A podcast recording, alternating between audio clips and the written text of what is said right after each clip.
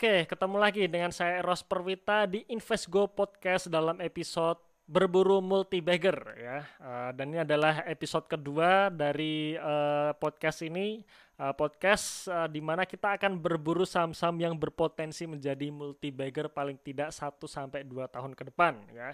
Dan di podcast kali ini saya ingin membahas mengenai saham DAX, di mana saya merasa saham DAX ini punya potensi untuk menjadi multi bagger paling tidak di satu atau dua tahun ke depan. Ya mungkin bisa dikatakan satu tahun ke depan lah. Nah kenapa? Nah mari kita bahas. Nah uh, dak ini kalau teman-teman uh, sering datang atau sering makan di restoran, uh, teman-teman biasanya uh, makan di restoran mana nih? Kalau teman-teman suka dengan restoran The Duck King, nah inilah sahamnya. Sebenarnya bukan hanya The Duck King saja, tapi ada beberapa merek yang lain, tapi memang mayoritas uh, lini bisnisnya itu di restoran The Duck King di mana yang namanya bisnis restoran itu adalah bisnis yang paling terkena dampak dari adanya COVID-19 ini ya. Jadi uh, wajar di kuart uh, di tahun 2020 ini kondisi keuangan atau kinerja dari The Ducking ini bisa dikatakan hancur berantakan ya. Nah, uh, kita akan bahas, oke okay ya. Kita langsung bahas saja. Kita mulai dari laporan keuangannya. Sampai saat ini, sampai podcast ini diambil tanggal 29 Oktober 2020, The Ducking atau saham Duck ini belum uh, belum mengeluarkan publikasi kuartal 3 ya. Jadi kita masih pakai yang kuartal 2 2020. Ya. Nah, di sini kita mulai dari laporan laba ruginya ya. Jadi kalau teman-teman uh, sambil melihat ya atau uh, sambil atau membaca laporan keuangan The Ducking ini memang dari sisi operasionalnya sampai kuartal 2 2020 ini kinerjanya hancur berantakan.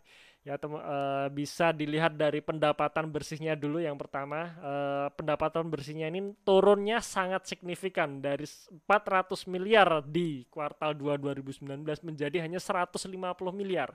Berarti kira-kira turun berapa tuh? Sekitar turun 70% ya. Kemudian laba brutonya juga mengalami penurunan dari 301 miliar menjadi hanya 126 miliar ya. Berarti kira-kira turun uh, sama ya sekitar 60 sampai 70 persen ya. Ini saya nggak bawa kalkulator jadi hanya kira-kira saja. Tapi intinya turun drastis. Dan laba bersihnya pun juga turun drastis dari 95 miliar tinggal 26 miliar saja.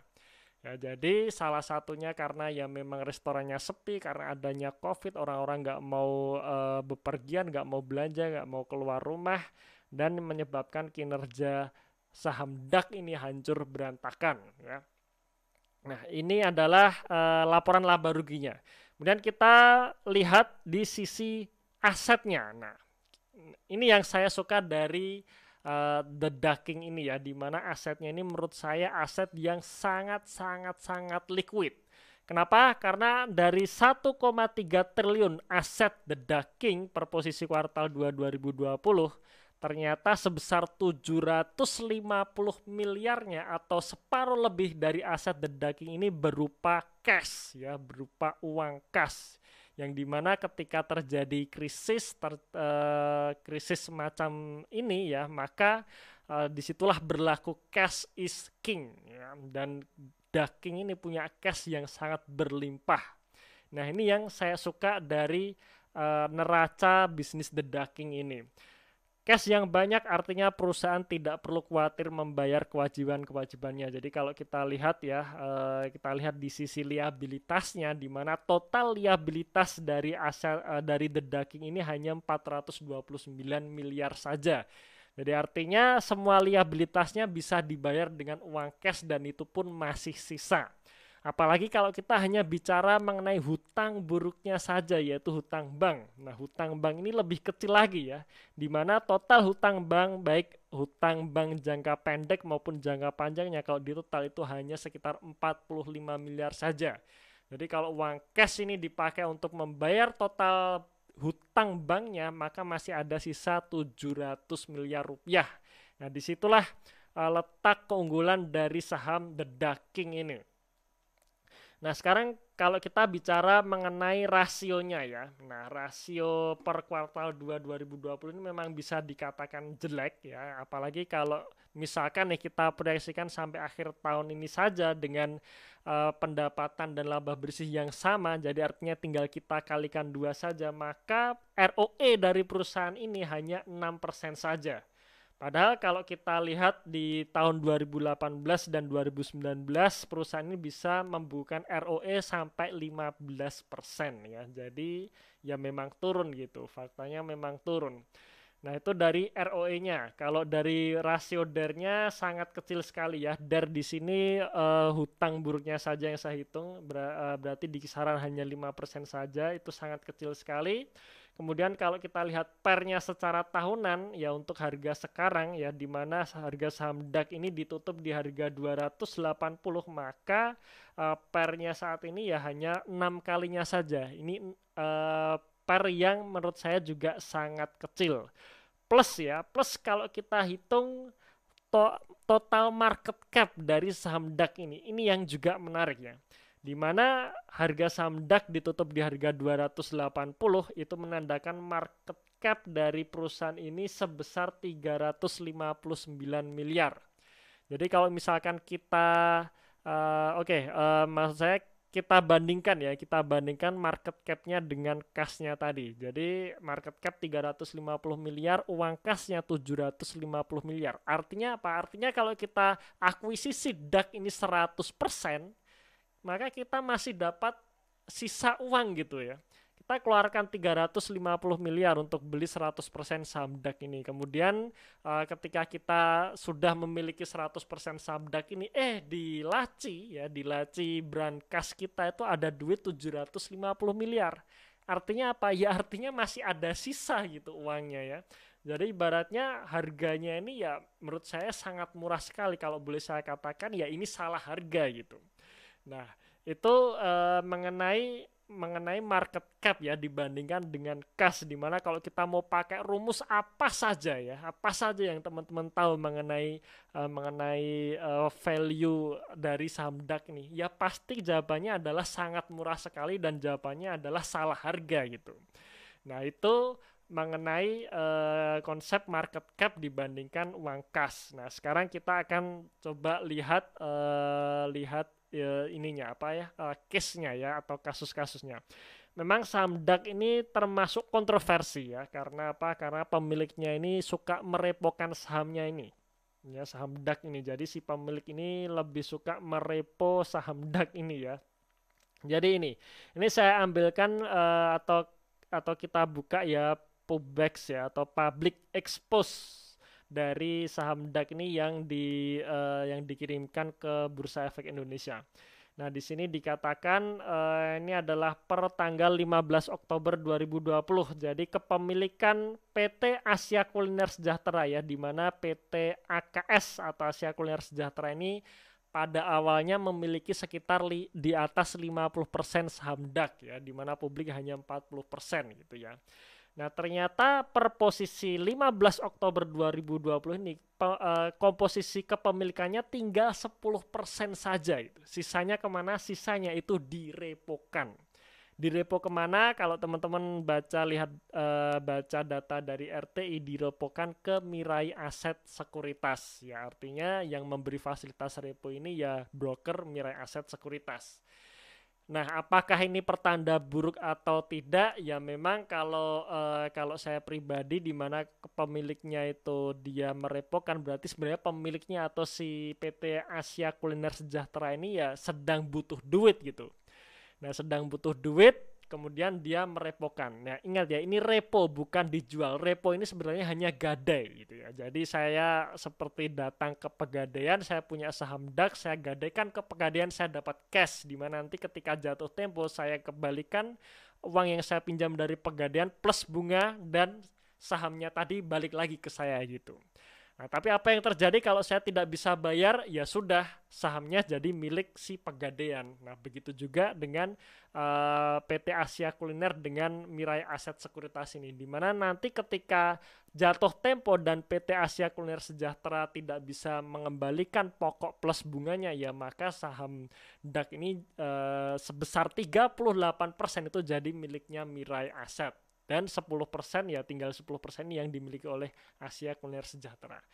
Nah, menurut saya ketika uh, pemilik itu merepo sebenarnya tidak ada niat untuk jual, tapi karena dia butuh duit dia hanya gadaikan saja. Ya harapannya sih nanti bisa dibayar lunas ketika jatuh tempo gitu ya. Dan ini memang yang membuat harga sahamnya ini turun gak karu-karuan. Artinya ini adalah sentimen negatif di mana masyarakat menilai PT Asia Kuliner Sejahtera ini tidak uh, tidak bagus ya alias tidak bisa dipercaya karena uh, karena menjual sahamnya sendiri gitu ya. Nah, tapi memang biasanya ketika kontroversi ini bisa dibalikkan artinya ketika nanti PT Asia Kuliner bisa membeli kembali saham yang direpokan dari Merai Aset, ya sudah harga sahamnya pasti akan terbang lagi gitu. Nah, ini uh, ini mengenai mengenai uh, apa namanya uh, kasus repo ya kasus uh, saham DAK yang direpokan oleh PT Asia Kuliner Sejahtera. Dan kebetulan kemarin uh, perusahaan DAK ini sudah melakukan RUPS dan ini juga menarik ada pertanyaan-pertanyaan dari investor ya. Jadi uh, ini saya saya saya tampilkan atau saya bacakan pertanyaan dari beberapa investor yang bertanya pada saat RUPS ya. Nah ini pertanyaan pertama, uh, pertanyaan seperti ini. Bagaimana dampak COVID-19 terhadap proyeksi pendapatan di tahun 2020? Apakah ada penyesuaian proyeksi pendapatan tahun berjalan? Kemudian apakah ada rencana ekspansi di tahun 2020? Kemudian ada Ibu Dewi dari Investor Daily. Bagaimana dampak penutupan sementara beberapa outlet karena pandemi COVID-19 terhadap pendapatan dan laba bersih tahun 2020?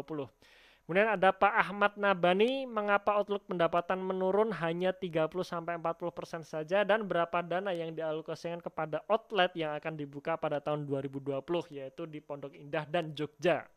Nah ini jawabannya ya, jawaban dari manajemen Daking.